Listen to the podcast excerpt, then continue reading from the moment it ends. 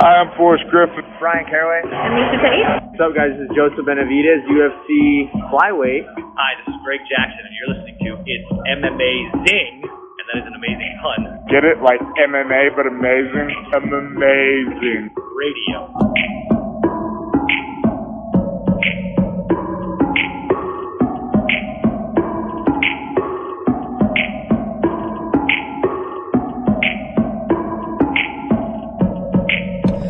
Welcome to It's M Amazing Radio. I am your host, Dr. Law. With me, as always, DJ Mark. What's up? Also joining me this week, probably because his hand is covering his camera, Lavender Gooms. My hand is covering the camera because I have to be at any moment's notice ready to unmute myself. What's up, Bob? Hello. Also, back this week, Kid Presentable. Just a regular hello for me, fellas. How y'all doing? Great. You missed out the very special edition of the show last week, Stefan. It was the Bobby birthday celebration. There was a clown. There was balloons. There was, there was none of this stuff. We just talked about Kamaru Usman. I mean, no one wants a fucking clown. They're the worst. I don't know how that occupation has stayed around for as long. Do you know as what it was cool when uh when Doink the Clown was a bad guy and scary? That was a cool gimmick. Then he became a good guy, What and it was terrible. What Do you guys was it cool? Was it? Who's- I'm sorry, go, Go ahead, ahead, Mike. Okay. Alright, I was gonna say, wasn't Uh, it like just like a year ago that like clowns were terrorizing America? Oh yeah, Like, remember that? Like people were just like, "There's a clown with a knife who's just chasing people." I'm like, why is this a thing? Oh, why yeah. is this a thing that's just happening in the world right now? then there was a couple Yeah, years ago every- where there was pirates. Look, Every so often, you're gonna find the lunatic who's in some type of Halloween costume, just going around terrorizing people. Case in point, back in the 80s or so, there was the Central Park Ninja. As you can imagine, he was a ninja who was terrorizing people in Central Park. I mean, at least the name. The was- story writes itself. I was gonna say the name's appropriate. It sounds like. Mike, is your governor still got a job, by the way? Because let me tell you, that news does not sound good. I don't want to get into it too much, but that does not sound like a good situation for Uh, that man. So far, he does. For those of you that don't know, I live in New York, and Governor Cuomo apparently thought it was a good idea to lowball those old people numbers. Oh uh, yeah, in- go ahead and Google Cuomo. homes. You're gonna learn a lot of stuff today, folks. All right, um, boys He and also girls. has uh, he also has nipple rings. For those of you that don't know, well, I did not know that. Didn't know you, that now. That makes I don't trust him anymore. Let me tell you that. It didn't increase my I trust I don't either. Yeah. Why does Uh, he need to, you know, accessorize his nipples? Why does he need to make him feel good? I don't like that in my governor. Um.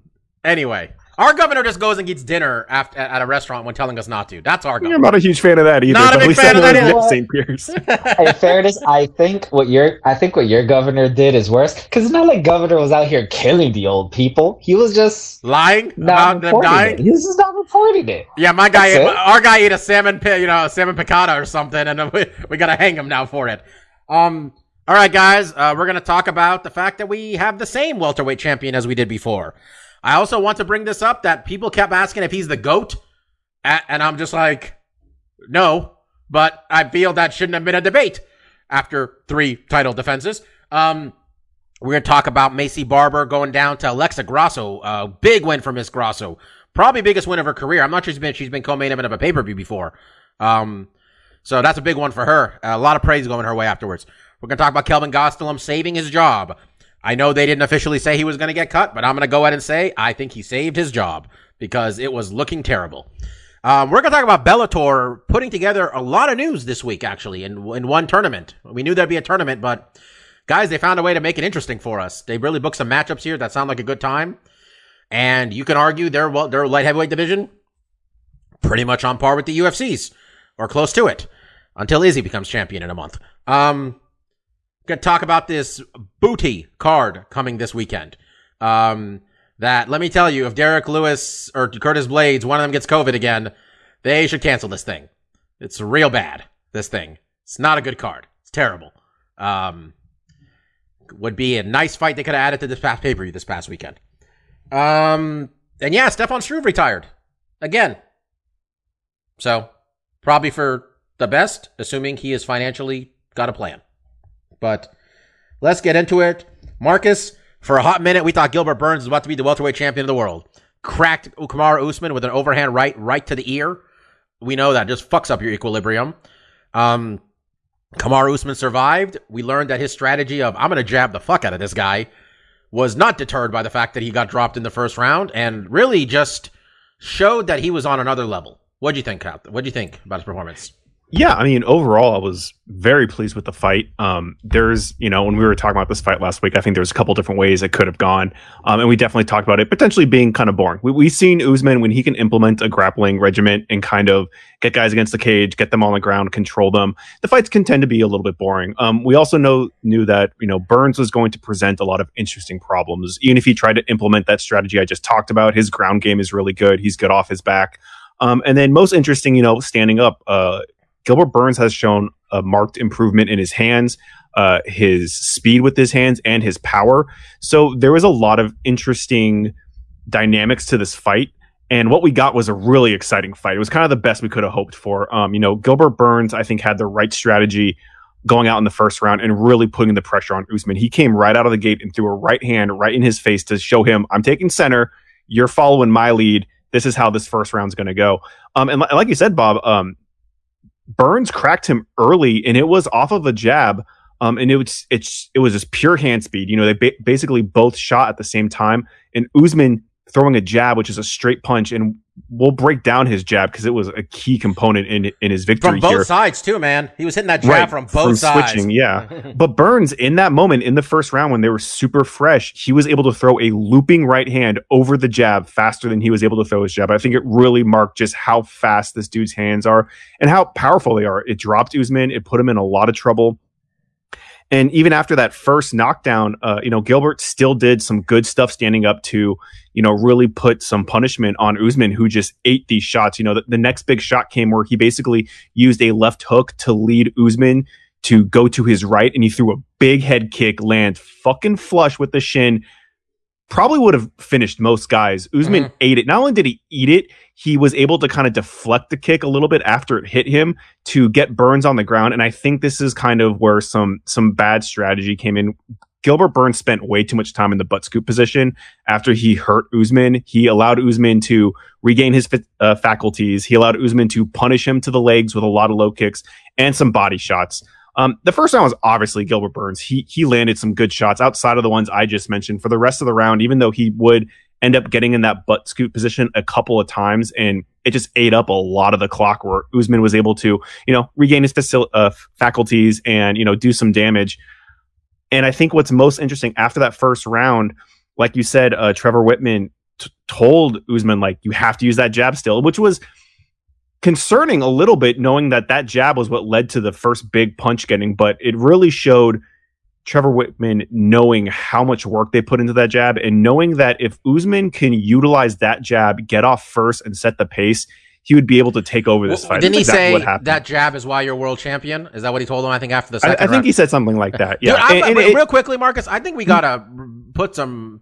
I mean, Guzman was talking about putting respect on his name, and I don't know who at this point is not putting respect on Trevor Wittman's name, but Trevor Wittman, Rose Namajunas, Justin Gaethje, Kamaru Usman, this man knows what he's doing.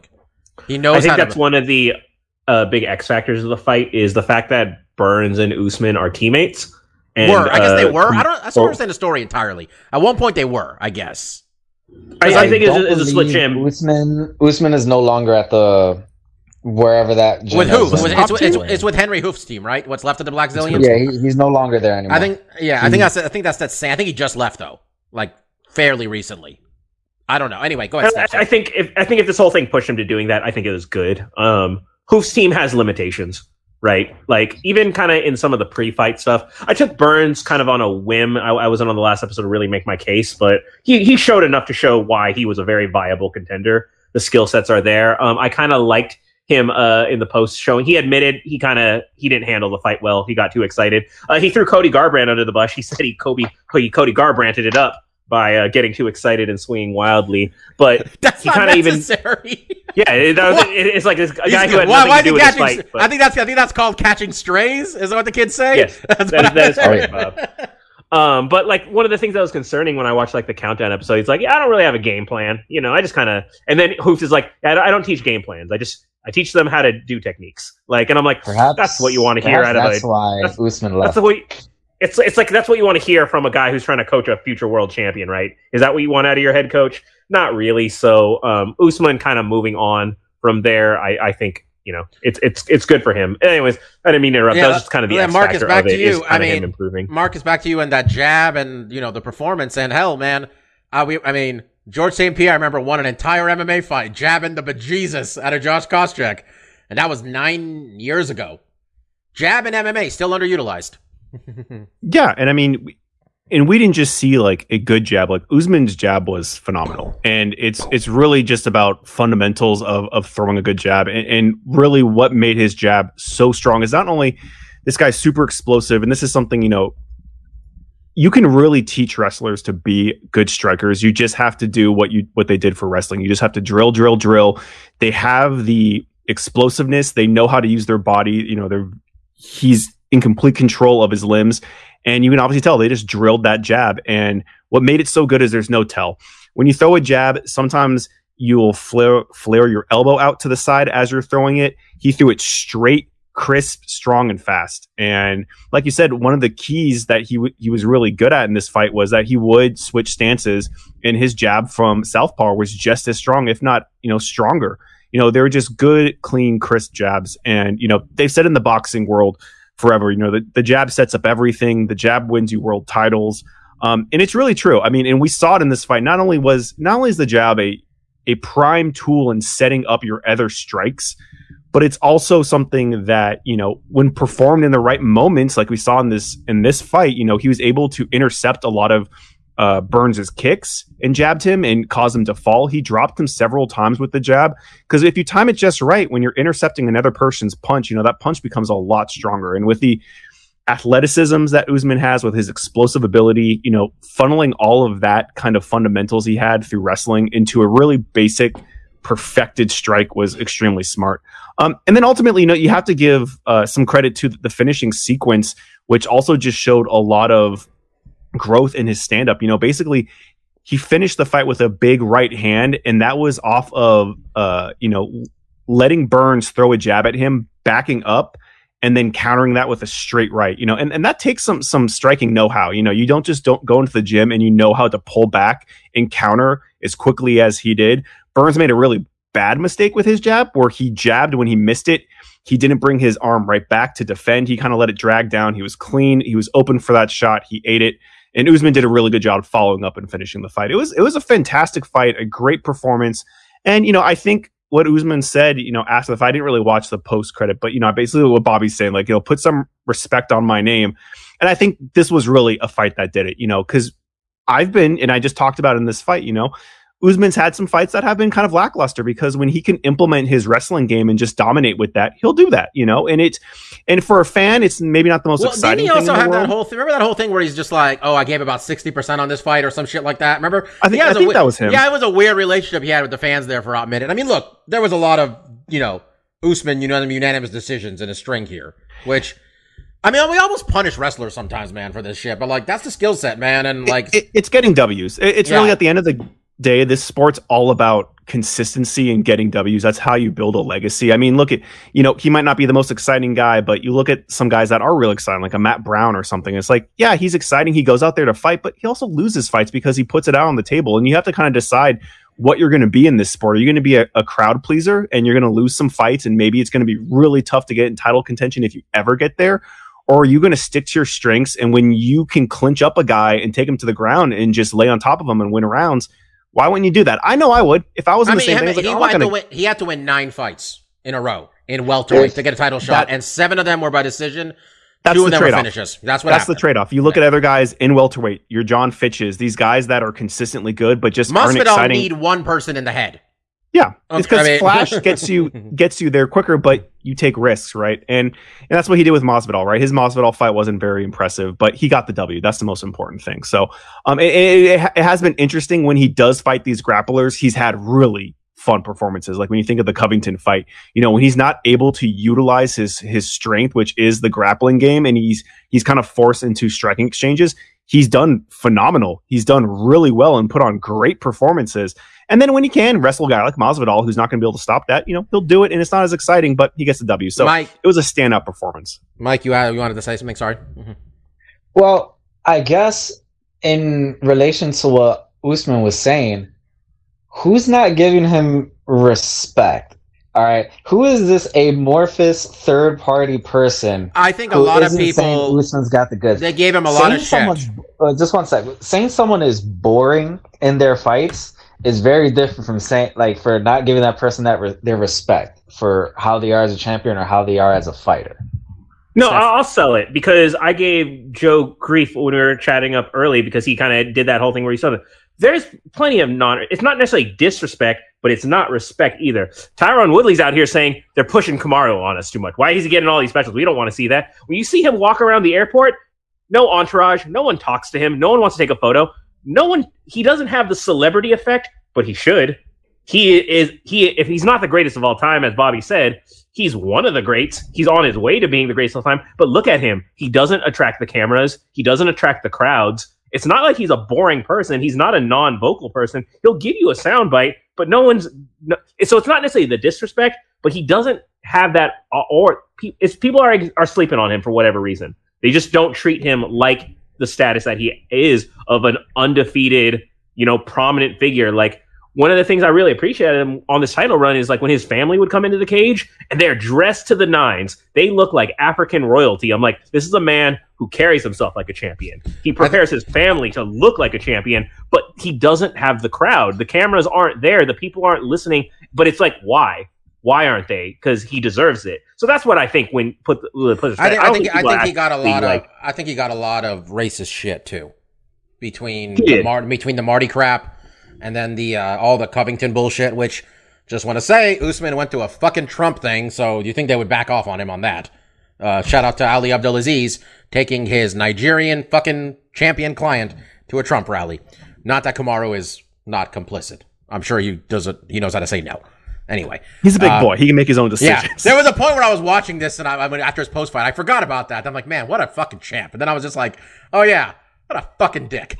Um, And shout out, shout out to Candace Owens with the with the unexpected cameo in the in Yeah. the UFC behind the scenes, that right? was real. Yeah, like you're a bitch, Marty, and I'm like, Jesus, it's real harsh. Um, and Real then, quick, is that then who that was? she Because I was like the black lady yeah, in the MAGA hat. That was like an awkward look. She's a famous black MAGA. Oh, I, I know who that's she right, is. yeah, I know who she is. I didn't know that that's who it was. In yeah. the clip. Nice that Colby made friends out there, though. Um, so real quick, uh, before we move on here, there was a lot of people calling him the goat, and I was just like at welterweight, which I just real quickly, I I think people need to meet what goat means. It doesn't mean the best, most skilled ever. It means the greatest. And George St. Pierre got nine title defenses. I'm I'm just saying.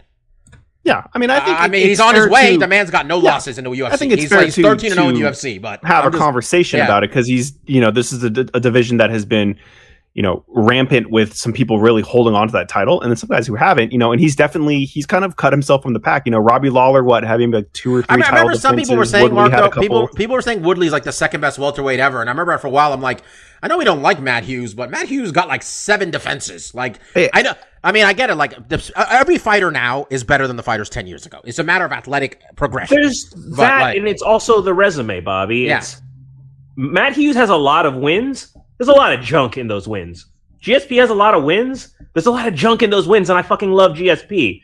The class of fighters Kamaru has gone through is a higher quality of fighter as well. So I get it. I agree that he's on his way rather than he's cemented it in any Yeah. argument, but I think that's why it's fair, is So- because he'd have more defenses too, as Mark alluded to, if his grinder style didn't force him to have to go on an amazing win streak to even get that chance in the first place. Now, That's fair. let I'm not me saying give you, let, let me give you guys the the list of notable fighters who Kamaru has beaten in his career. He beat Leon Edwards early on in his UFC career, and then his last. just just start from just start from the first U- Mike. Start from this first UFC win and go down the line.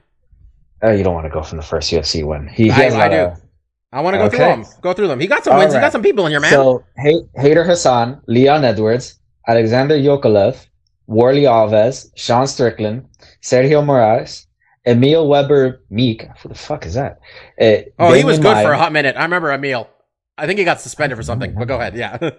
Mhm. He kind of looks like kind of looks like Bryce Harper. Anyway, Hmm. Demian Maia, Rafael dos Anjos, Tyron Woodley, Colby Covington, Jorge Masvidal, and Gilbert Burns. Yeah, these last five fights have taken a fucking turn. Like big time. Yeah. Like that run he's on now is impressive as shit. Um How are you gonna disrespect Demian Maia like that, man? You gotta include Maia in yeah, there as well. look, I, Demian Maia, if he wants to start a religion, I might be on board. Okay, but Demian Maia is uh, was like 39 years old when that fight happened. the only okay? the only argument I would make about this whole conversation is it is a super impressive record, no doubt about it. He needs to be in the conversation, but being at the top of the mountain is a completely different thing than, than working your way up. It is really easy to stay fucking hungry when you have a belt looking you straight in the face. That's a fucking goal. I got to get that belt. That's Yeah. a motivator.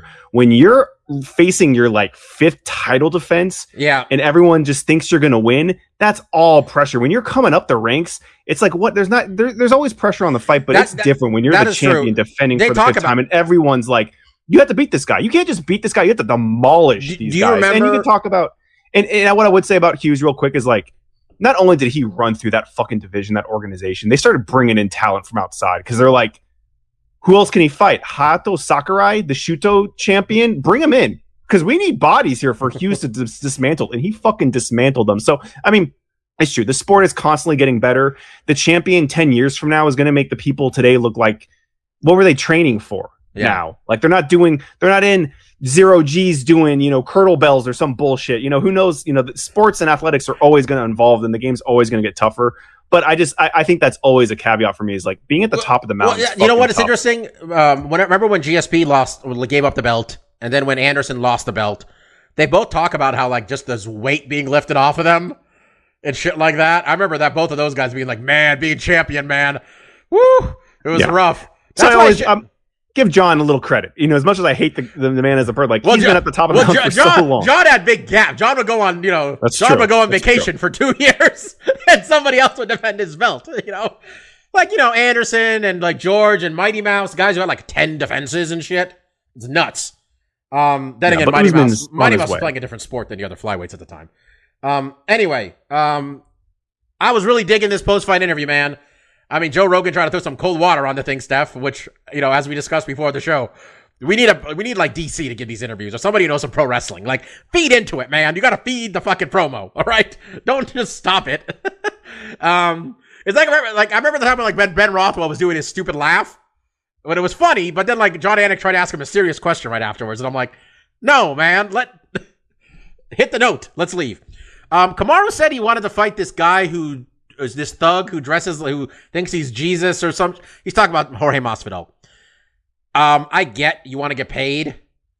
I don't need to see that fight again at all. Does nothing for me. Um, I think poor Leon Edwards needs to stop having to chase down Chimaev, who keeps getting COVID over and over again. I think it's him or Stephen Thompson that deserve a title shot. One of those two guys. Because Jorge Masvidal just fought this motherfucker. Does anybody feel otherwise? Like, has Jorge even fought since? That, that's the problem. Uh, I agree with you. There's nothing attractive about that matchup, much in the sense of, like I was saying about Khabib wants Conor. Like, no, no, that's not true. There's nothing there. I don't need this fight either. But to the other names you just mentioned, not sexy matchups either. And that's kind of that's the that's that's Kamaru's predicament right now. Is he does not have a compelling what's next. So, you know, and he doesn't even have the option to like move up, right? Because another guy who didn't clean out his division but is already doing champ versus champ is Izzy, right? Because there was nothing super sexy staring him in the face. It was probably a rematch with Whittaker, and no one wanted to see that either. So kind of Kamaru's kind of occupying that space right now. Yeah, it's just I don't need to see that at all. I mean, I don't. We literally just saw it, and you can have whatever excuse you want. Uh, Look, I'm not picking Jorge Masvidal to beat Kamaru Usman. I'm not picking anybody to beat Kamaru Usman at 170 pounds for the time being. Maybe, maybe if Chimaev goes out there and ices Leon Edwards in like a minute or something, I'll be like, okay, maybe. But I will definitely be picking people to beat Kamaru, uh, not because I believe it'll happen, but I just do shit like that, you know. Uh, I just wanted to say Boo Earns if I was right, you know, and it didn't happen. So I, I'll be I gotta give people. you, I gotta give you credit, Steph. If you didn't make those Boo Earns reference, like I think Gilbert would have been off my radar for a long time. Yeah. because he made that reference, I was, I was like, oh yeah, Burns, he's doing Wh- stuff. why do you think we know who. Antonio Carlos Jr. is, guys? It's because of you. You know. recently released Antonio Carlos Jr. Exactly. Um, Oh, co-main nice. event. Um, we're gonna. The rest of this card wasn't amazing, but this co-main event performance by Alexa Grasso deserves to get some credit because Miss Grasso, who, assuming these rankings are updated or not updated, whatever. Um, Alexa Grasso was ranked. How can I not find this? I think she was this? 15. Is this really that this difficult? fight. Was She, was that far- 15 and Marcy was 10. This is Maycee, flyweight. sorry. Okay. I don't. Think, Alexa, part of her rankings is she only had one fight in this. oh, she just class. got here. That's yeah. She just so they didn't they didn't give her the benefit of the doubt where they shoehorned her into the top ten. Um, she fought the So- uh the Korean girl. I'm blanking on her name. What off the was top of my head. uh, what was Maycee Barber's ranking before she lost to Roxanne and Probably, took a year off? probably six, seven. Uh, These rankings make no sense anyway. I'm going to defend Maycee Barber Barber for a moment here because I think people gave her some shit because she had the audacity to say she wants to be world the youngest world champion ever. Like, God forbid somebody tried to say something to make people give a shit about these fights. Um, and I don't know. She, I, I mean, even this one, she just like she wasn't saying anything about this. She's just like, I'm going to try to win. And then like she went out there and lost to a better fighter. And people trying to write off a 22 year old is very strange to me.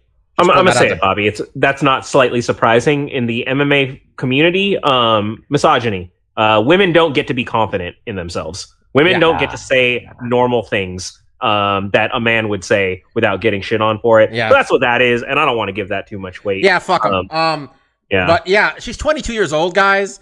She'll be back, man. Like, do you see this weight class? so by the she way? doesn't get to be the youngest champion of all time. She's Yeah. still a hell of a competitor. Honestly, what I, she, she I needed. don't I don't shit on her ambition, none of that at all. I applaud that. What I do shit on is her shitty uh fighting on Saturday because she was throwing punches from like seven feet away. well, What honestly, I, I think straight up, she did not know how to deal with the fact, Steph, that she was dealing with someone who's a better boxer, better, a better striker than her.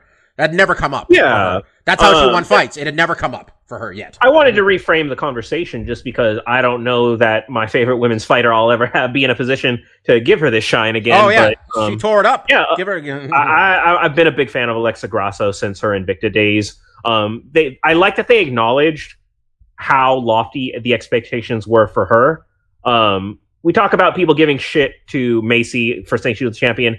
Dana crowned Alexa Grasso the Mexican Ronda Rousey, and that was unfair as hell.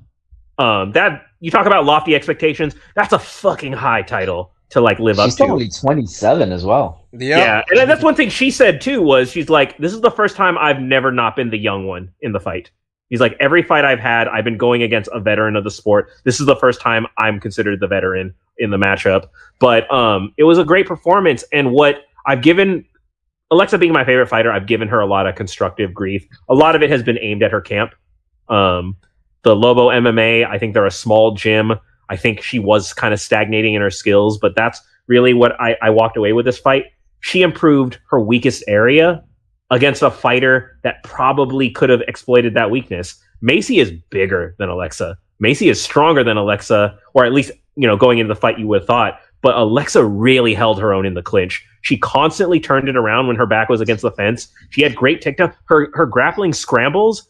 Alexa was not a submission artist by any means at any point in her career, but everything she did from the transitions of taking the back to chasing the arm bars to using that leverage, like I, I was glad at how much DC and Joe were talking about that because those have been very clear weaknesses in her.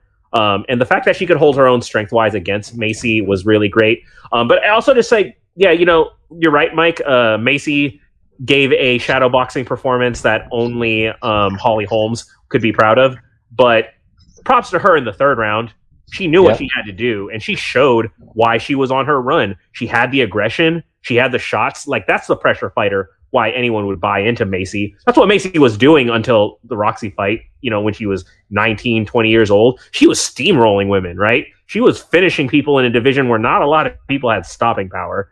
And um, so she she showed the heart in the third, and I, I definitely got nervous for Alexa in it, but Alexa showed her toughness and just the wrinkles in her game. Um, Maycee should have yeah, fought. Maycee should have fought that way that whole fight. By the way, she fucking had to bite down and get. She had to bite down and get into it, but she didn't. But then I mean, I did appreciate the urgency. That's true. She Yeah. did. Yeah, So ultimately, it was a great fight, and I think both women acquitted themselves really well. Um, I still have high hope. I think Maycee's going to be here to stay for a bit, um, and it was just really nice to see Alexa expand on the weaknesses that I thought she had grown stagnant in. So um, whatever they changed up, whoever they brought in to coach her in her grappling game, it, it's working. So um, it'll be fun to see her next fight. Yeah, I think Maycee's Maycee changed tra- train at Roufusport. Yeah, she'll be okay. It'll, it'll be okay. She'll she'll be all right there. Um. Anyway, Kelvin Gastelum, Ian Heinisch. I thought that um we really everything. If I tell you what Luke Thomas's analysis of the fight was, it'll probably tell you everything you need to know. There is a skill gap between Kelvin Gastelum and Ian Heinisch that Heinisch's efforts were not going to overcome. Basically, his trying to push pace and trying to implement anything. There was just too much of a skill gap. Kelvin used a lot of wrestling. Kelvin, uh, which probably for the best here, he didn't do anything that made you come out of this saying Kelvin Gastelum should fight another top five fighter next. Um, but it, uh, every one of these fights, guys, I just say he should fight at welterweight. I'll be honest. That's me. I get guys do better at certain weight classes when they move up, and I know he's almost fought, he almost won a title in this weight class, but I really think he's doing himself a disservice. And we're sitting here at 170 and like Omar, oh, Kamaru Usman needs people to fight. I don't know, man. Maybe Kelvin Gastelum So, brings two welterweight wins the way together. it's been the way it was spoken to bob in the countdown shows and things is that decision is not in kelvin's hands dana UFC? has explicitly said i don't want you at welterweight because you missed weight so many times was, it, was it that many times? he, He missed a kelvin lot. in the, at least in the countdown kelvin acknowledged he said i probably should be fighting in welterweight you know like i think that's what i should but like he, he kind of threw his hands in the air like i kind of am instructed that they're not going to give me that chance You know what it was? It was that fucking Woodley one where he had to go to the hospital after he was like 180 pounds. And then they still let him fight. And then Woodley said he wouldn't take the 20% from the purse, which I still say, if I'm Woodley, nice of you, but I mean, you're not the one who fucked up. You take that money. Just saying. Um, he did let him go back for one fight to fight Johny Hendricks, and Johny Hendricks missed weight, which is strange.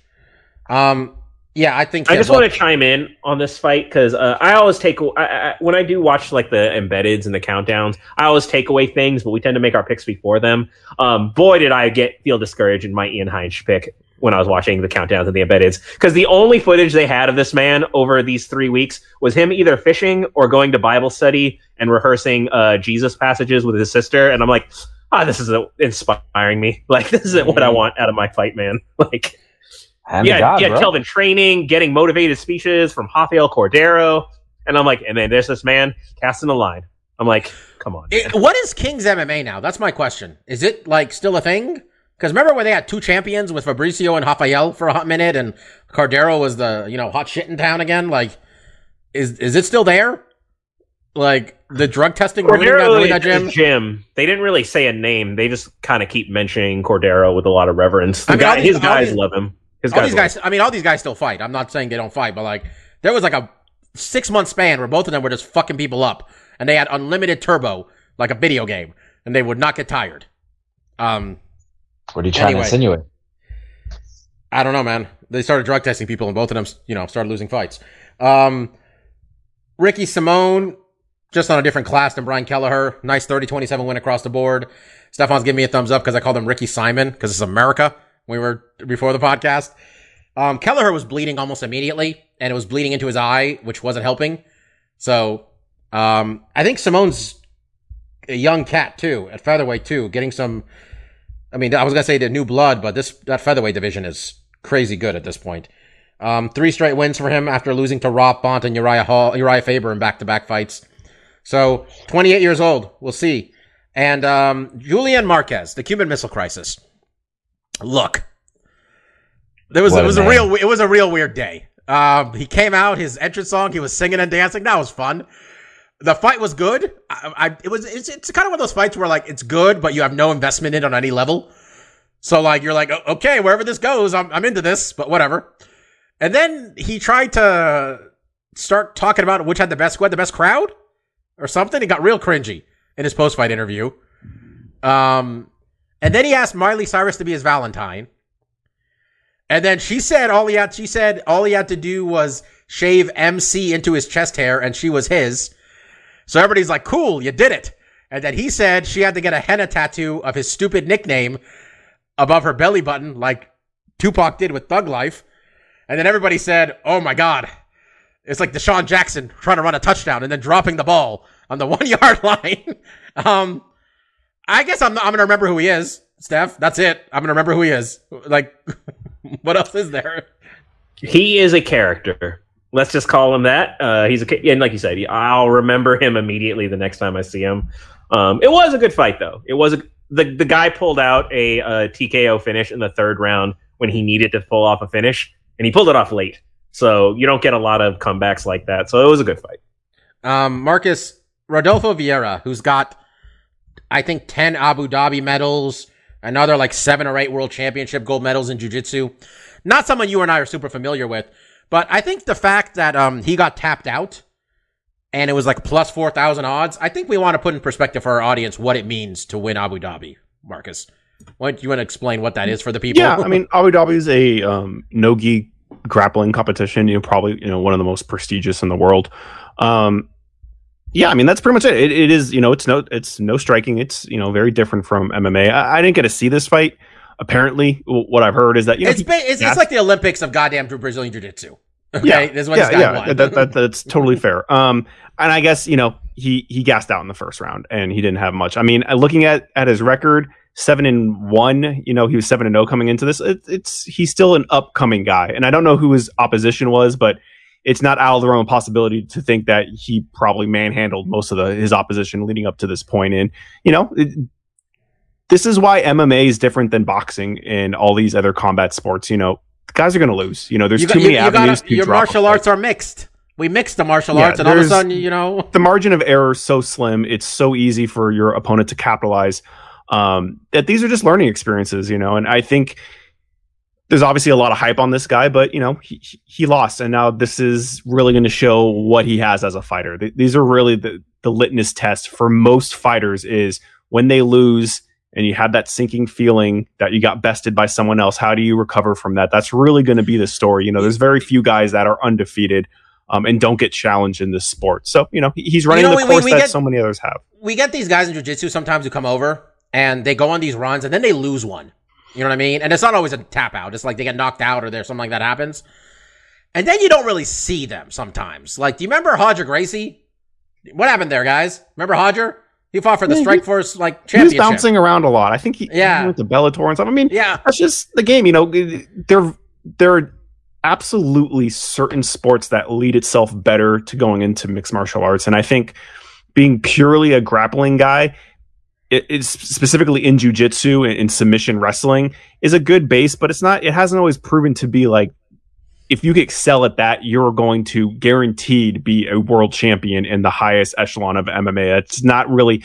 We've seen strikers that have been able to fill in those gaps a little bit more, but mostly it's been wrestlers. They have a certain mentality. They're able to control a fight a certain way that they're able to get further in their career before they have to start picking up those other skills to be really successful. So I'm not putting a lot of stock in this guy losing one fight. And but you know, it, it, Bobby, I think what you're alluding to is when you're so dominant in a certain sport and then you try to do something completely different where you have to learn and you get embarrassed and it's just like well you know what maybe my life as a jujitsu instructor and as a you know a competitive uh, submission grappling guy is a better suited for me because i'm not going to get punched in the head all the time you know and i don't fault people that excel at one thing try going into a sport where there's so many more variables and if they don't find immediate success or just aren't super successful if they want to go back to what they were what they've done for the majority of their life and what they really excelled at. I'm not going to hold it against them, but you know, we just seen in this sport, you know, and it's maybe Yeah. the line was a little crazy. Some people probably made a shit ton of money, and some people probably lost some money, and that's just You know- that's what makes the, the sport so exciting too. So You know, that's why, Mark, you don't begrudge somebody because they tried it and they go back to their original thing. So when CM Punk No. goes back to pro wrestling, I want you all to get excited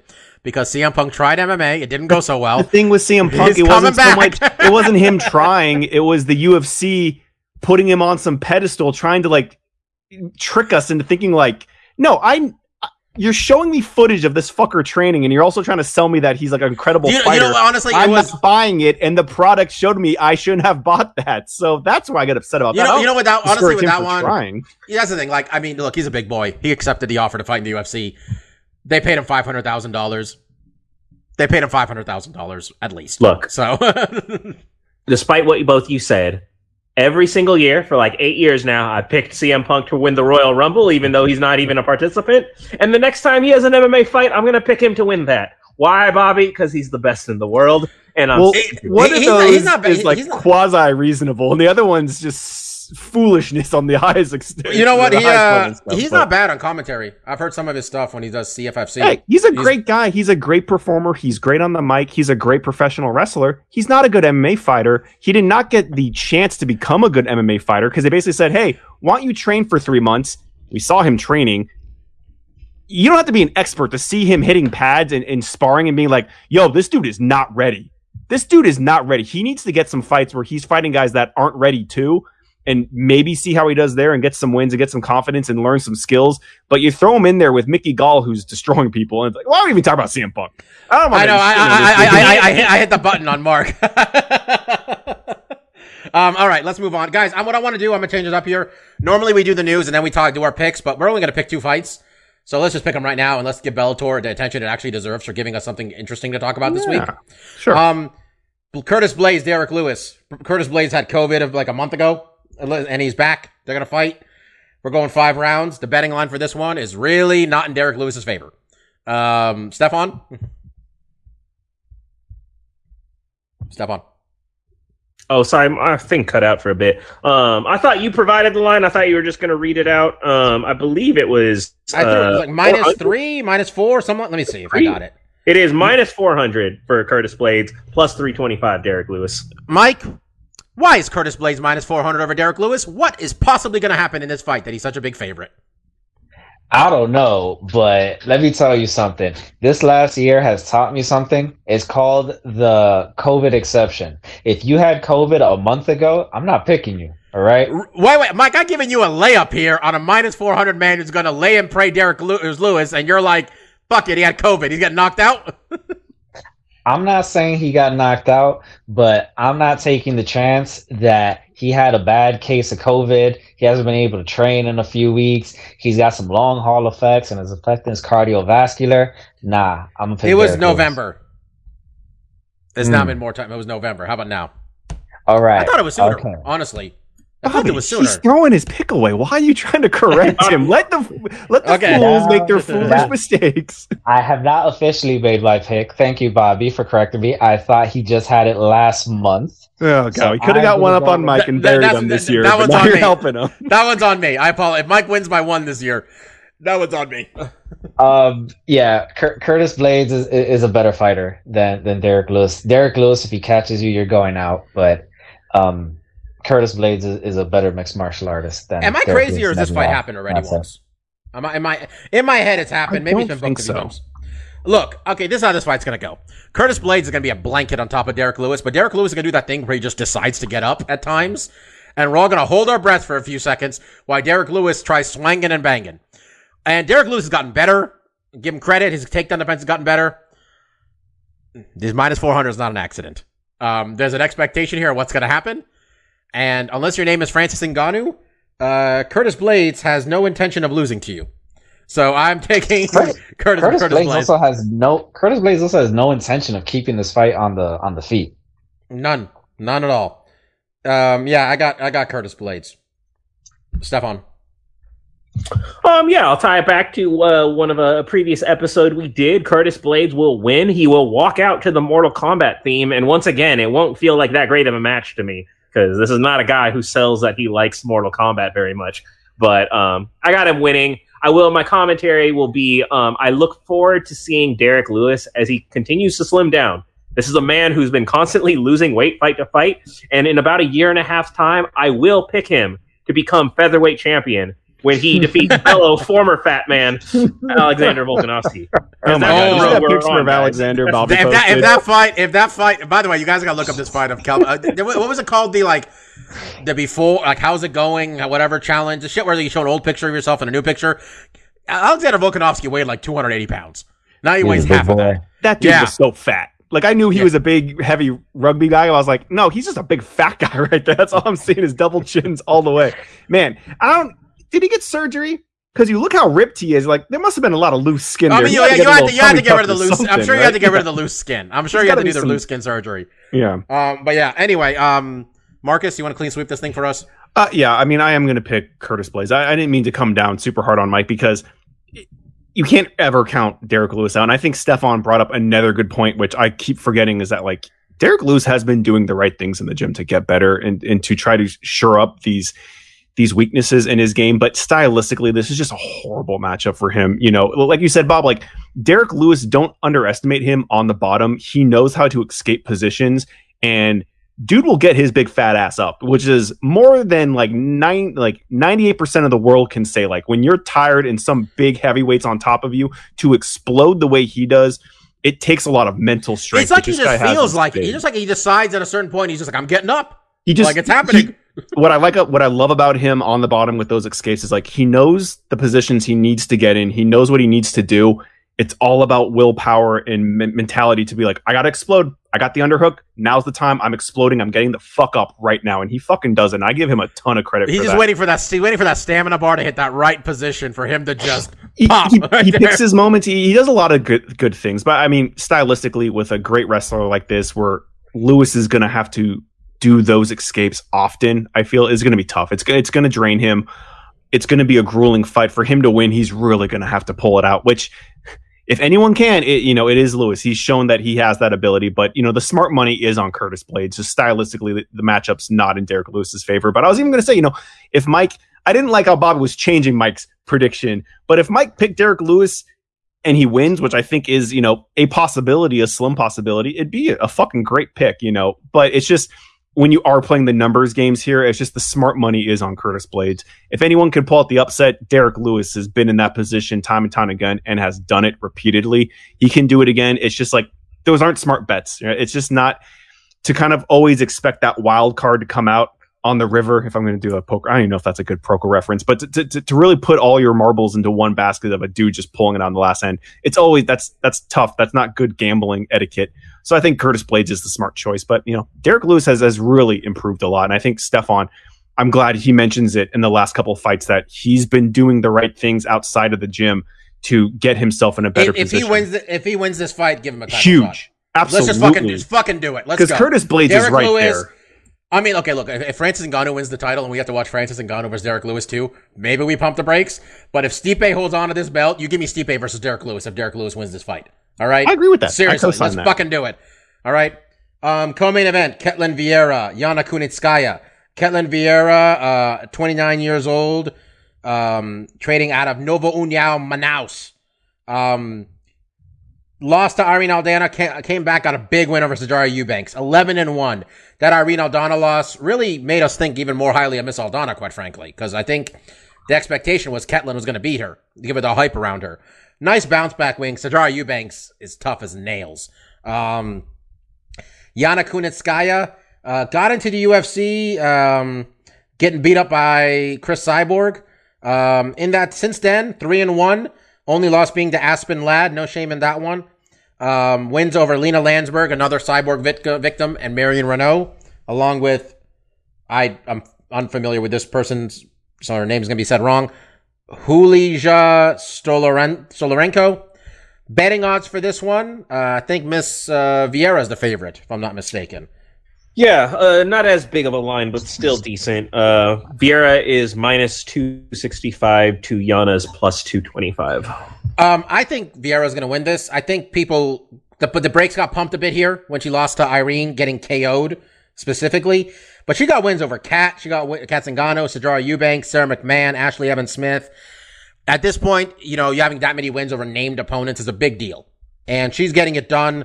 Um, black belt in judo, black belt in Brazilian jiu jitsu, winning every way possible. Knockout, submissions, decisions. I got Vieira. Mike?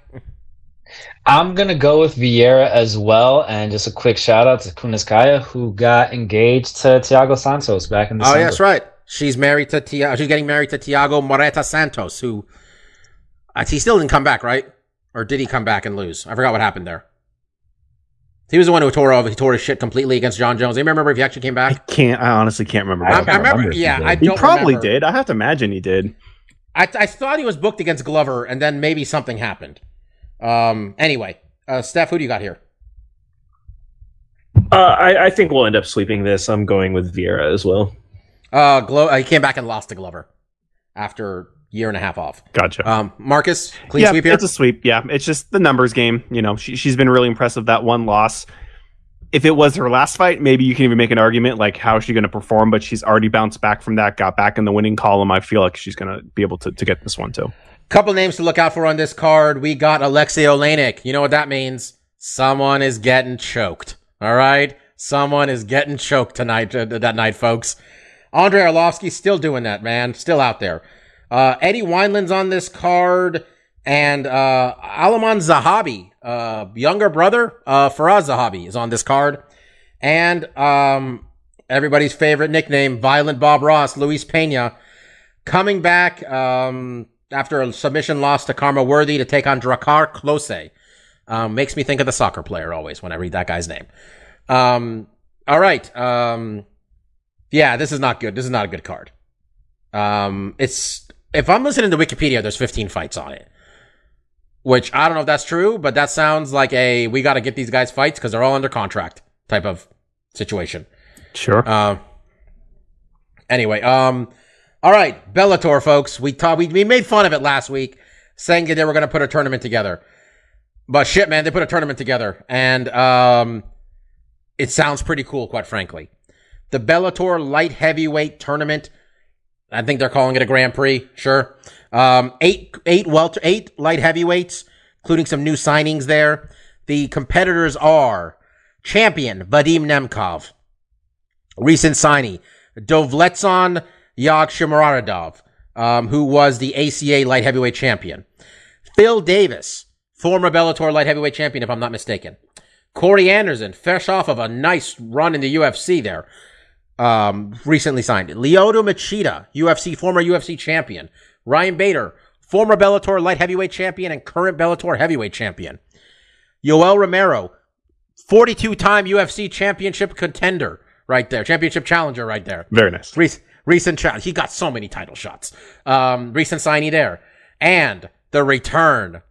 Rumble, young man Rumble. Anthony Rumble Johnson returning to MMA. A little surprised the UFC let him out of his contract. Cause I'm, unless he just didn't have one when he retired, which I would find unusual too. Um, but Rumble's back at 205 pounds. This tournament's first round starts April 9th. First round match. Showtime. Yeah, show that's that's the bigger news. Bellator going to Showtime. Scott Coker pulling that chip card of his buddy. He's pulling that business card of Stephen Espinoza of Showtime. We're going back to Showtime. So me having the channel that Bellator is on had is no longer a thing. It lasted a solid six months. Now, Um, are, are are these going to be on Fridays again, or is this on Saturdays? What is April? Someone look up what day April 9th is. I think Bellator's night is going to be Friday nights, though, if I'm not mistaken. April 9th, what day is that? It is a Friday. Friday night. Lyoto Machida versus Ryan Bader is the first round matchup. Corey Anderson versus uh, Dovlechon Yaga Shimarar. Uh, D- DY against DY. All right. Um, that's the other fight that night. The following week, Nemkov defending his title. That's right. The champion is defending his title in the first round here against Phil Davis. And then on the other side, let's be honest, folks, this is what we're here to fucking see. Anthony Rumble Johnson versus Yoel Romero. Fucking big meaty men swinging meat. All right, that's Big E would appreciate it. Okay, I like Um, I like that they're not fucking around. They're like, yo, we know you guys want to see Rumble versus Yoel. I thought We're they were gonna fuck it up. The first round. I just remember when Scott Coker didn't give me Val- Alistair Overeem versus Fedor. I remember they didn't book that shit, and then it didn't happen. Um, first off, I'm gonna ask Stefan who his pick is for this tournament because Stefan likes to pick a certain person for a tournament sometimes when Scott Coker is involved. But um, in this case, I might, you might actually get an answer. S- Stefan, who's gonna win this thing? Uh, what you're alluding to, Bobby, is uh, whenever there's a tournament, I typically like to pick the field um, because I believe in shenanigans. We would have got things paid, just- man. Things just don't work out the way that they're supposed to. But um, I I think it's Nemkov. I think you have to favor the champion in this tournament. Um, in fact, why even have a tournament? Let's just make it Mortal Kombat style. Nemkov fights everyone in succession. Um, and then you know I'm I'm I'm not against that on any level. That is Yeah, it's like- called that is called the UFC though. You just start fighting the, the rankings. yeah, that, that's the that's the that's the Mortal Kombat style of tournament. Uh, since I alluded to that with Curtis Blaydes' music, but the way Nemkov smoked Bader, and you have to think Bader is the second best guy in this tournament right now. I like Rumble. That's a long, long layoff. I have no idea what the fuck I'm getting out of Rumble. That's a man who gets very out of shape when he is not in fight camp. Like, Do you remember how big he got? Absolutely. you know, but I just don't know what's there. Yoel, God bless him, he's got a lot of mileage on him, right? Lyoto's probably washed. I have no idea who this new guy is. Maybe he shows something, but going into this, Nemkov. I got I, I got betting odds, boys. I got betting odds for the first round matchups. But first, I want to see. So Stefan's pick to win a tournament is Nemkov. Mine is two. Honestly, I was so thoroughly impressed with Nemkov's washing of Ryan Bader, and it wasn't like I mean Ryan Bader. We give Ryan Bader a lot of shit here, but Ryan Bader was on a fucking tear.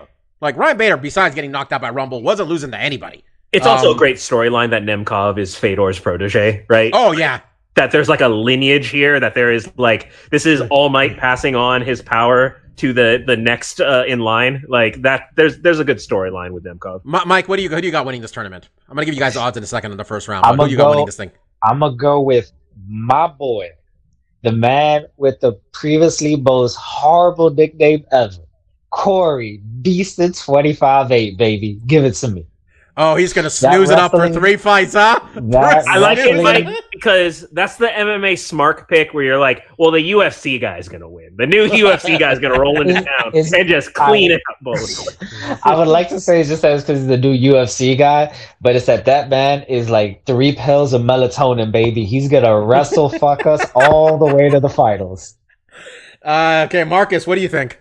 I, I, I'm with you guys with Nemkov. It's it's hard to deny him, but also you know m- my dark horse was going to be Corey Anderson. I, I do Mhm. think a lot of people are going to sleep on him. Um, you have a field of a lot of wrestlers, um, and I think he might be one of the best ones. I mean, I, th- I think it speaks volumes that Bader and Phil Davis kind of came into the UFC and kind of cleaned house for a while. And I think Corey Anderson might even be a level above them, but it, it's hard to deny the champion. And even like Stefan said, and you, this new guy, I don't know much on him. He could easily come in. Um, and I think that's what makes. What, I mean, what happened to Corey, what happened to Corey, Da- Corey Anderson in the UFC? What was the one who got him when he was on his way up at the end there, trying to get to Jon Jones? Because he got close. Did he get Blachowicz? He might Is that have. what I happened? honestly, did he get, I did he honestly get, can't Did he remember. get yawned or did he, did he get or did he get Johnny? Uh, no, he knocked out Johnny, huh? He knocked out our boy. I mean, um, and also again. at the end of He the day, got, he, he got yawned. he got he got yawned. He got yawned. Blachowicz. He got. Okay, Yeah. Yeah. okay. which I mean, I, I think really tournaments, I think, or, or Grand Prix, if, if we want to, are really fun. They don't always, it's not always the best guy that wins because, like Stefan alluded to, shenanigans happens when you have to fight consistently three guys in a short time span.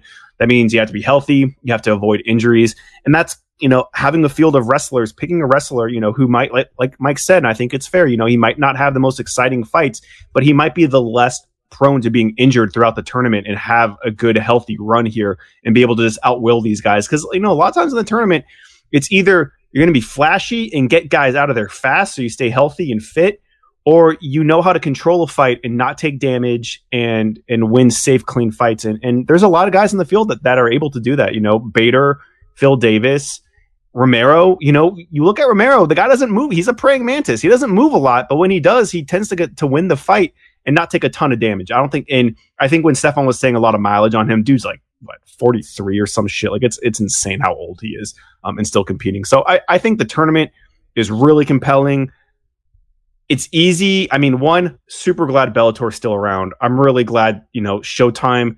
I'm glad that there's buyers out there that that that do see some value in the product. And I think it is also really easy to be like, you know, what's this organization? They're second fiddle. They're just picking up UFC scraps. But when UFC's leaving good scraps on the floor, baby, it's time to eat. And that's what Bellator is doing. They've been snagging up these decent light heavyweight prospects for the last couple of years. And now they got themselves a pretty damn good tournament with a lot of name value. And I think when you look at the two fields, quality It aside, who's better than who, we have we have to decide in the octagon. But just name value, I think there's more name value in Bellator right now. These guys are a lot more Hey, popular. look, I'm just looking right now. The number one ranked light heavyweight in the UFC after the champion is Glover Teixeira, and I know Rum- Steph said it. Rumble ain't fought in a long time, but remember when Rumble fought Glover? That didn't go well. Here's the problem. There's a lot of guys right now in the UFC where I'm like, remember when Rumble fought him? like, there was a lot of that. I think the on. UFC just it's a it's a particular division that feels kind of weak right now, and you have a champion you got, you that got some not young super guys, well-known. you got some You unknowns, you got There- some stuff going on. potentially building up, but you're also looking at Izzy coming in and kind of cleaning house. And and I think I ultimately what I'm saying here is I think the UFC has done some bad plays letting so many of these guys go because I don't think a lot of them deserved it. I don't think Bader's deserved to get his cut or leave when he did. I think he I deserved think they, I think he just got outpaid. I think they outpaid him. I think they paid more than they were willing to pay him. I think I that, don't- I think I mean Machida. I get Machida. I get Romero. Honestly, I don't think it's going to hurt the UFC, but I think it's definitely been a boon on Bellator when you can have a division that's has as much name value as theirs does. It's kind of like you know what, picking up scraps. It might not be the prettiest thing in the world, but like when you build a good roster and you look at what they have now, it's like you have Jan Blachowicz and Glover are your big title guys, and like those guys are talented as all hell, but they don't carry much like charisma. You know what it and Marcus? You know what it is? They have different goals here, these promotions. UFC's goal is to get all these people who have ESP, who are watching ESPN for other shit to watch them, right? Bellator's goal is to just to get the people who are watching the UFC that are us Yeah, to they- watch Bellator. They need eyes. They need eyes. Any way they, they, they need the hardcore fans to actually watch, and that's not even happening right now. Um, all right, let me give you odds for these first round fights, and you tell me if we should all get a five dimes account and start maybe betting on one of these particularly. Um, so DY is minus one fifty over Corey Anderson, who's up plus one twenty. Which I feel we should look who this guy is up a little bit. Wanna I, don't, I, don't, I don't want to touch that fight because I don't know who this guy is, Yeah. and even if I look him up, I'm not going to have a frame of reference for his competition. That's Uh, not we even look the up, one. We look him up, Bobby. It's going to be a bunch of Russian names. We don't know who they are either. It's a rabbit hole. None of us are going to get anything out of. Like I would just not Uh, touch that fight. Okay, that's not even the one I'm talking about here. We're gonna get to that one. That's the, the one that I think we should we should all consider. Some decisions need to be made. Um, Phil Davis is plus two seventy five to Nemkov's minus three fifty, which feels fair, honestly. Overall, I like Phil Davis, but that seems fair. Yoel Romero minus one fifty, Anthony Johnson plus one twenty. I think that's a lot of the betting community being like, I I don't know at all with either of these guys. What's gonna happen? Yoel might just stand there. Rumble might retire again. We don't know. Um, here's the one. Ryan Bader's minus 500 against Lyoto Machida plus 375. Look, I recognize how old Lyoto Machida is. Stefan's got a smile on his face. I recognize how old he is. However, they did not fight that long ago, did they? Because Ryan Bader jumped Probably been eyes a little closed. while, Bob. He jumped. he jumped eyes closed into a punch. I don't think they had UFC uniforms back then, right? They're still doing sponsors. It's been Let a me- minute. I know it's fresh me- in our minds because it's something that just got burned in there. Uh, but that was nine years ago, guys. That was Yes. back. Nine It's been a years ago. decade, Okay.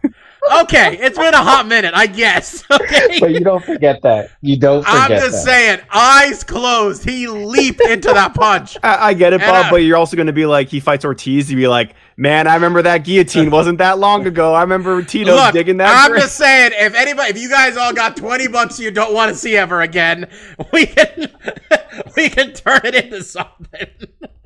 um, if, if they, I, I don't see odds for the whole tournament, but if I, if, if like they give me Nemkov at like three to one for the whole Yo. thing, Yeah. I'm in. Do you honestly. realize that early Ryan Bader has lost to three of the competitors in this tournament pool? He has lost to Phil Davis, Lyoto Machida, and Yoel Romero. I mean, he's also lost to Nemkov. That was that was that was recent too. He did He lost beat to Davis, Yoel? though, too. I don't, He lost to Yoel? Yoel? You sure about Yeah. that? Are you? Yeah, When? yeah. I, I'm looking at his Wikipedia page right now, back in 2015. Because I didn't remember Yoel ever fought at 205. Ryan Bader? Oh shit! You know what? I'm an idiot. I was looking at Lyoto Machida. Okay, I was gonna makes say, more I'm just like, sense. that tracks. I'm like, I'm like, didn't you? I'm like, when did Ryan Bader break 185? Remember I'm when sorry. Yoel was in Strike Force and he lost to um, what's the name of the guy? Uh, Feijao. Remember Fei Yeah. Zhao was good for like a hot minute. he got that What belt, happened baby. there? Fei Zhao. Yeah, but Feijao, like, didn't he pop for like the most basic of steroids? Yeah, he got like Stanisol, and I was like, It's Jesus, like- Fei Damn son.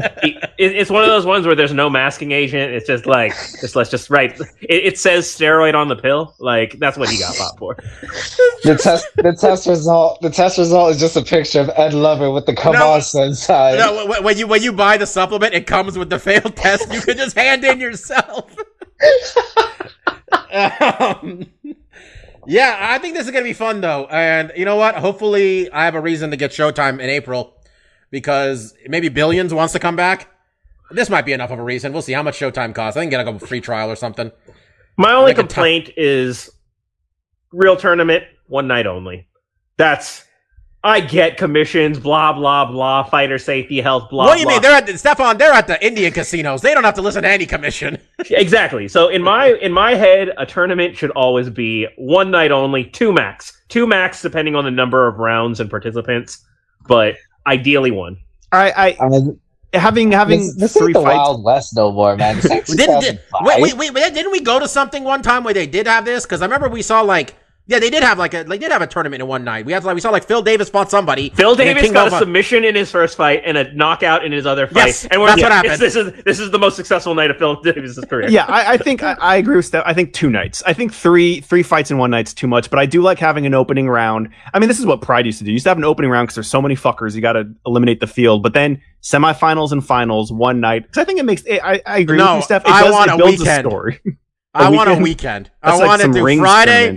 I want well, rings. I'm talking about Warrior, the movie. Come on, you guy fought fucking Kurt Angle on one night, some other guy on the second night, and his brother on the third night. No, Right? I like what I'm looking because. I like that the we talked about it like fighter safety, the styles and the damage. When you go to like obviously kickboxing is a different beast, but when you look at when Overeem won K one, that was the story.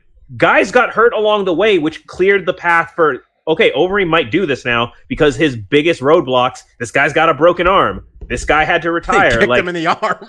like you you want stuff like I like part that's part of the tournament to me is the war of attrition. You know, so um you know, hopefully It's it's, just not far. I, I have some hurt feelings from Strike Force where we like went months between. Well, like, let me defend events. Strike Force. Let me And defend like I Strike forgot Force. that shit was even happening anymore. Well, this is what happened. In February, the U- they announced their heavyweight tournament, and Stefan said the field's going to win, which ultimately was Daniel Cormier, who was better than everybody else.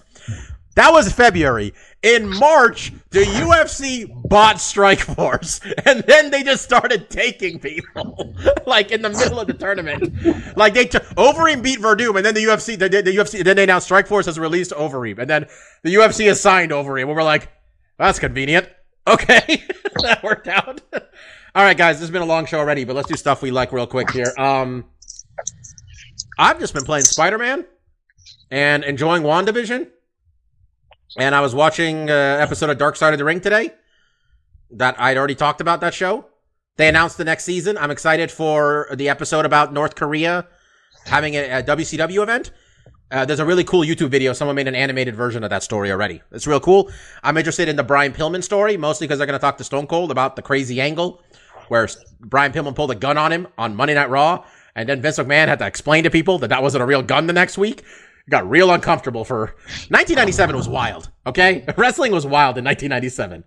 Um, and then dovetailing into one something else. I was watching. Um, I've been watching 1998. I, I paid for the WWE Network for one month, so I figured I might as well watch some shit. So I was watching a uh, some 1998 pay per views, and um, when Stone Cold would wrestle, there was a sense of chaos in the entire arena at all times. Like it was just like at all times people were screaming.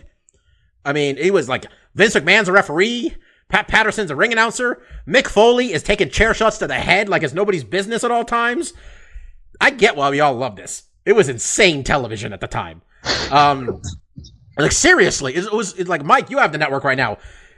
Over the Edge 1998 and Unforgiven 1998. You watch some back-to-back nonsense with Stone Cold, and then um, and then I watched some uh The Rock when he was first The Rock as a bad guy doing heel promos, and the crowd was both booing and loving him because that was the point where like people loved how awesome and funny he was, but he was still a bad guy.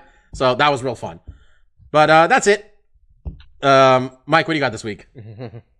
All right. Well, I just finished writing down Over the Edge 98. And what was the other one? But to be clear, you got to watch Over the Edge 98 because Over the Edge 99 is when Owen Hart happened. Just putting that out there. And the other one is so Unforgiven. Un- Un- Un- Unforgiven 98. You don't- by the way, you just want to skip straight to the main event. okay? All right. Or That's both good to know. Saved Yeah. me about six hours of my life. Well, Unforgiven 98, Kane's going to catch fire in the co-main event if you want to see that. All right. Maybe I'll watch Yeah. that. Okay. Uh, um, So a few things from me this week. Um, I might have mentioned this before, but I just finished uh, binge watching the whole series on Netflix. But JoJo's Bizarre Adventure gives I, I give it a full throated two thumbs up. Uh, Steph, You have a pose for us though. What's your JoJo Uh, pose, Mike? Uh, well, this this isn't exactly a visual medium, so it is for me, motherfucker. I want to see you do a JoJo pose. There you go. Oh yeah, Mike just killed it. Okay, good job. Um, but Steph, I know you'll appreciate this. That with a lot of animes, they'll run into the problem of uh, power scaling, where they'll just get to a point where like they're just god level and you know no one else can ever you know hope to beat anyone but the you know except for the main character. One thing i've enjoyed through all of the seasons of jojo's bizarre adventure is that for the most part the characters are they don't get better right maybe just like a little better with a little time but for the most part the way that they overcome all of the enemies throughout all of the the, the generations is through intelligence and guile uh, for for the most part with with all of them, which is uh one thing I appreciate because it, it gives uh all of the battles a real sense of how the hell are they gonna pull this out? Like how how are they gonna win in in in this particular matchup? So really enjoyed that show. Um, I know Steph, you said you had watched a few episodes of it, um, but you couldn't really get into it. I highly recommend you giving the show another shot, and any of you out there. It's on Netflix and on Crunchyroll for anyone who wants to watch that. Besides that, a uh, two for one, uh, Cells at Work season two just came out with its second season, and uh, the first season of uh, Cells at Work Code Black just came out. For those of you that don't know, Cells at Work, it's an anime essentially about the human body, where you know white blood cells, red blood cells, T cells, killer cells, dendrites, memory cells. All of the cells have very specific characteristics to them. Mike, what's better, Cells at Work or Osmosis Jones? Cells at work. Okay. I I like okay. Osmosis I- I- Jones. I'll be one second, one second. I wasn't listening that carefully. I'll be honest, but you just said this movie, this thing was better than Osmosis Jones. So, so a way to Osmosis Jones is like Rush guys- Hour animated in a body. Well, to, to to give you guys a better reference, as uh, Steph just said, yes, Cells at Work is essentially Japanese Osmosis Jones. Uh, it's it's very informational. It, it- You're gonna learn something. way. You're gonna learn about the human like you- body. You learn, and then you know, and also uh, my favorite characters on the show are the uh, the platelets. Uh, the platelets are uh, characterized as little kindergarten kids, and they are so adorable. Um, really enjoy the show. Uh, Cells at Work Code Black. It's a, a spin-off show, whereas Cells at Work is a very bright and bubbly representation of the human body. Cells that Work Code Black is not that. Um, those poor cells are within a body that um, smokes all the time, eats crappy food, and I've only watched the first episode so far because that's all that's been released. But essentially, it's a body that is shutting down, and all of the horrible shit that happens within your body. So I'm very interested to see how that goes. So JoJo's Bizarre Adventure and the two Cells at Work, which you can find. You can find the first season of Cells at Work on Netflix. For the rest, you would have to go to Crunchyroll. I've just in my head been slowly storyboarding an Osmosis Jones PSA like short film they can do where Osmosis Jones teams up with the COVID vaccine and he helps him out. And I, I really think there's an opportunity here to sell some kids on some shit on, on getting this thing done, man. Just whoever's going the rights to Osmosis Jones, let's let's get it. Let's make it happen, guys. Like this is there's an opportunity here. All right. Marcus, what do you got this week? Yeah, kind of like this week. Not a ton of new stuff. Um, I'd be remiss to not mention that it was me and Christine's 10th anniversary on Saturday. That was very fun. Yeah, a whole decade. Um, when it comes to stuff that you guys can also participate in, besides being in a healthy relationship, um, I finally saw Ready Player One, and I kind of enjoyed it. Um, I was trying to think when I was watching it. Like, I remember Steph watched it. I was trying to remember, like, I know you weren't super hot on it. I think, and I think, and what I kind of remember you saying I, like, I asked Stefan to watch this. Maybe it was a month ago, and Stefan's just like, "Nah, man, you're good."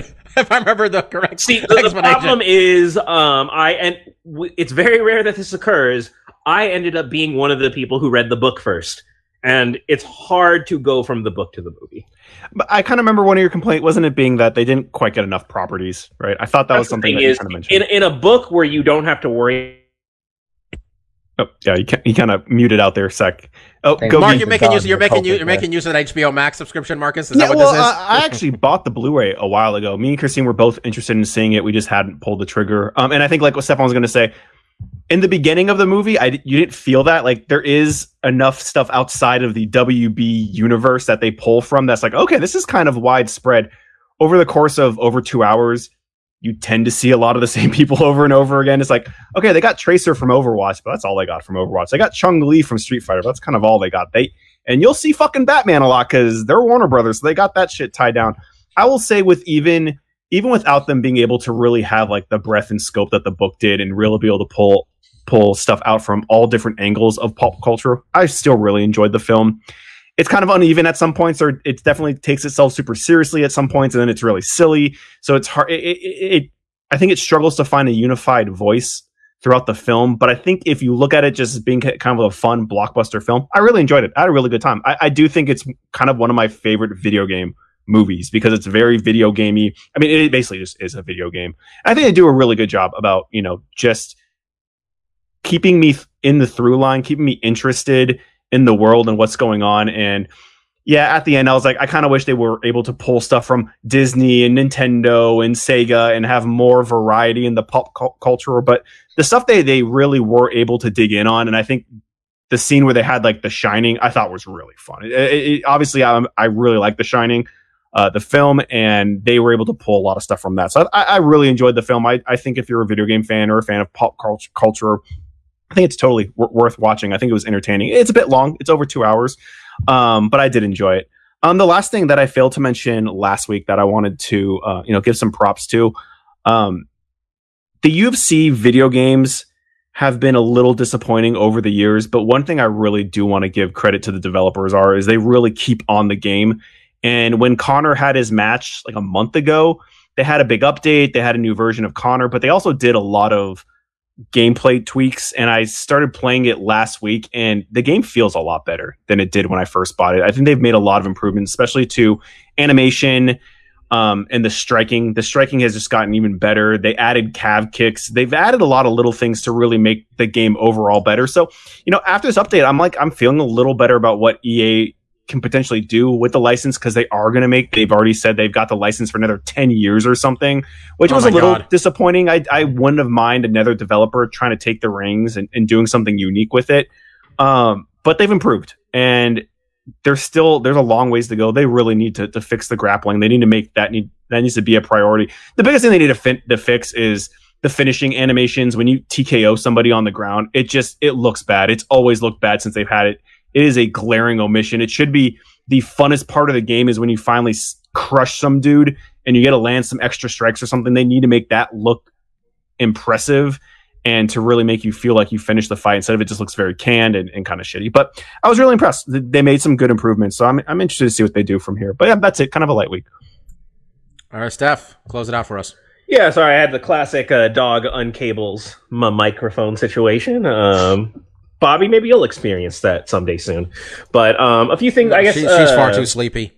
uh, since I wasn't here last week, um, I don't remember what the last thing I ever talked about was. Um, I did talk about Mike. Um, I finally I caught up and super powered way my through to catch up, uh, get up to date on Attack on Titan. Uh, speaking of anime, I dropped off in the third season. Honestly, it was getting a bit convoluted. Um, the story was losing me. It was getting confusing.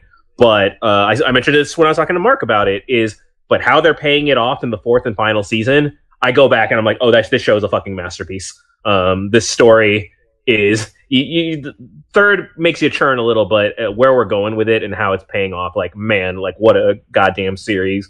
Um, if to, if I could watch it again with fresh eyes and not knowing um, what a treat it would be, um, so I'm enjoying that a lot.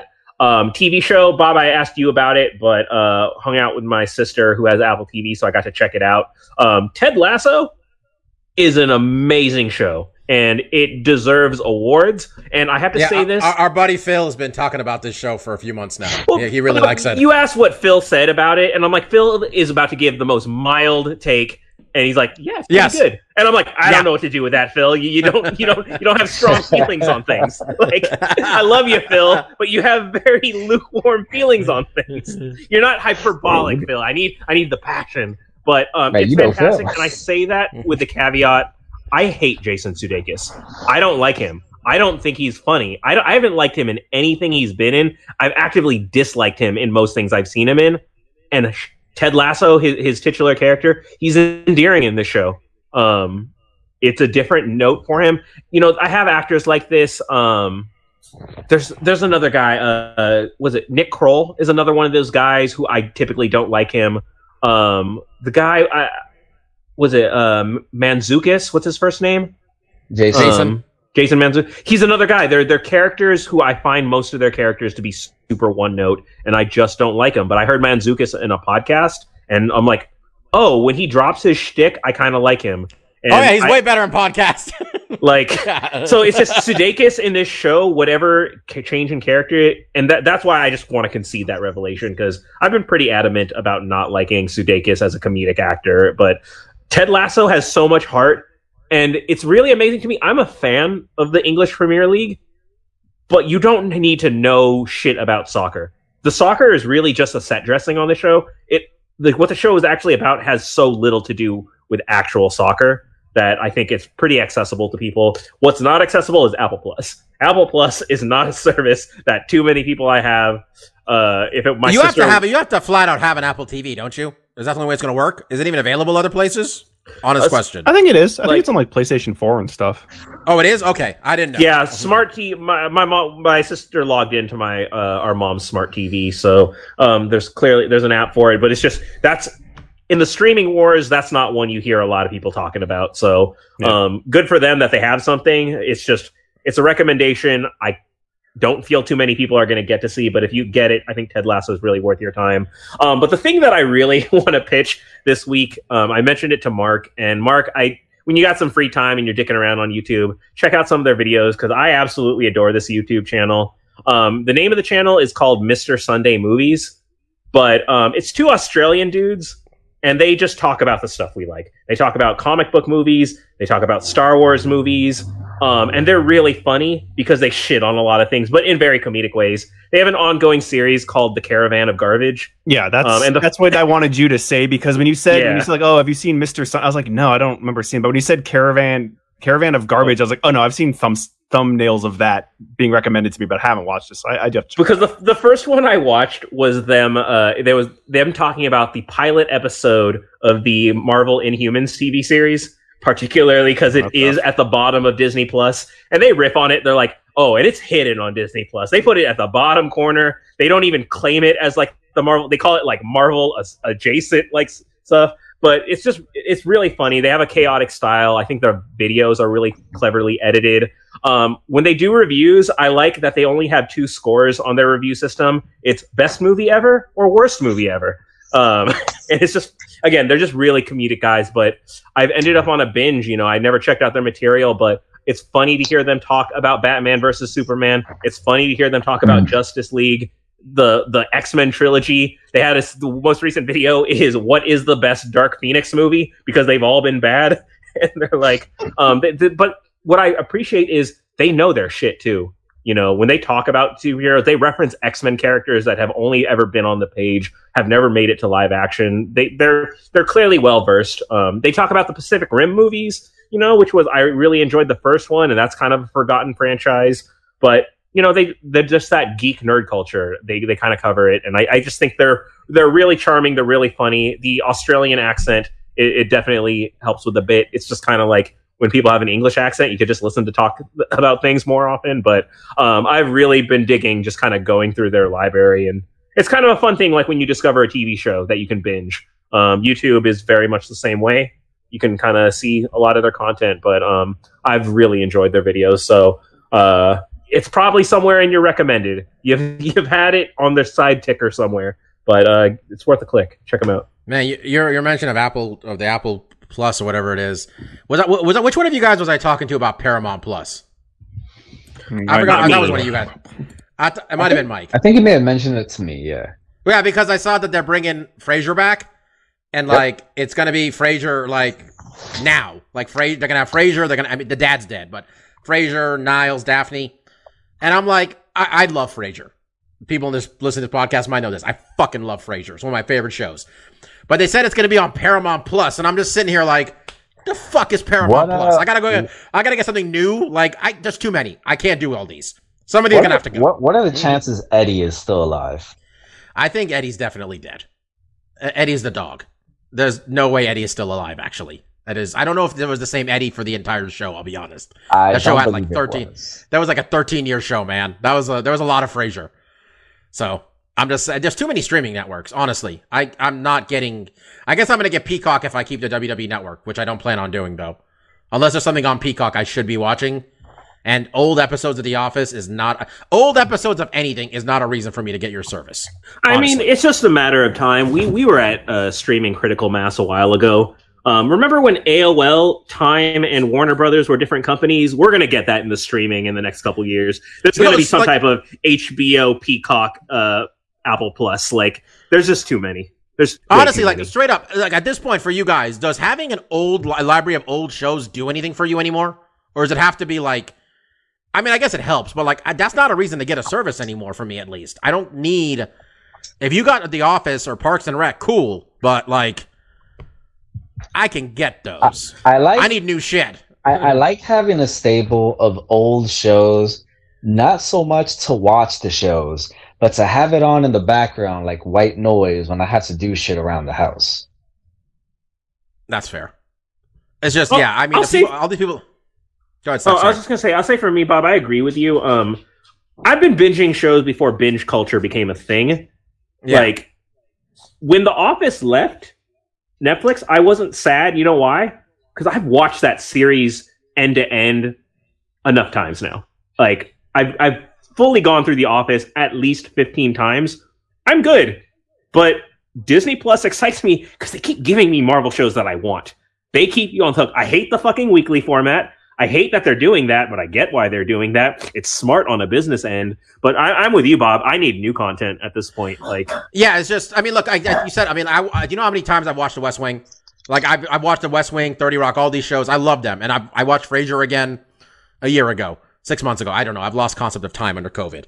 But like at this point, like, like there was a hot minute between uh, Mandalorian season one and Mandalorian season two, where like.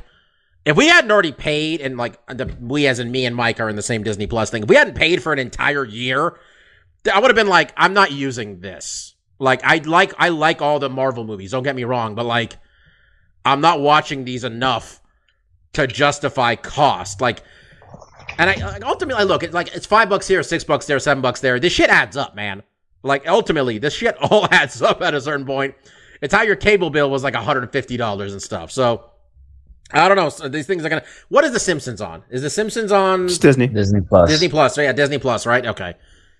Yeah, Disney Plus is really. I mean, they're gonna have to jack that price up soon. Anyway, that's that's coming soon. You gotta think.